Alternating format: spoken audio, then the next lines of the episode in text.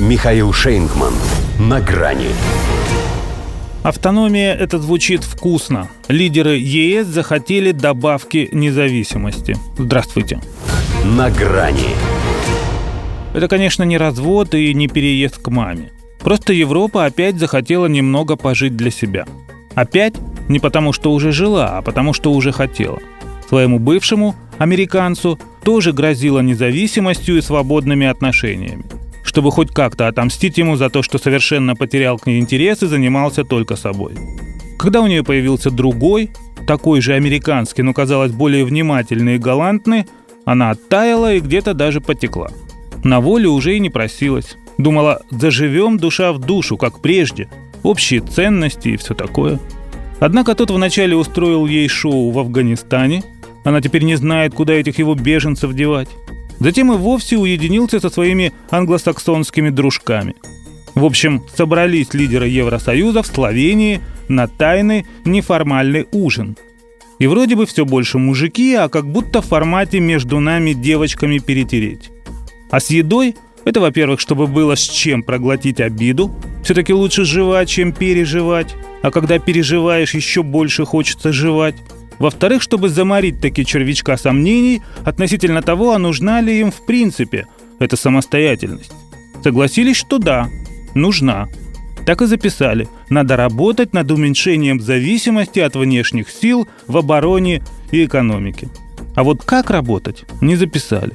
Дали главному у них по дипломатии и безопасности Жозепу Барелю задание что-нибудь придумать и как-нибудь красиво это оформить в соответствующую доктрину. Хотя я бы на их месте не очень-то ему доверял. Заданий ему надавали уже много, а он ни с одним толком не справился. Зато щеки надувает, словно у него неформальный ужин и вовсе никогда не заканчивается. Цену на газ за столом обсуждать не стали.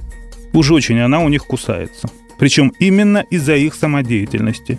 Но решили не портить себе аппетит и не смешивать божий дар с яичницей.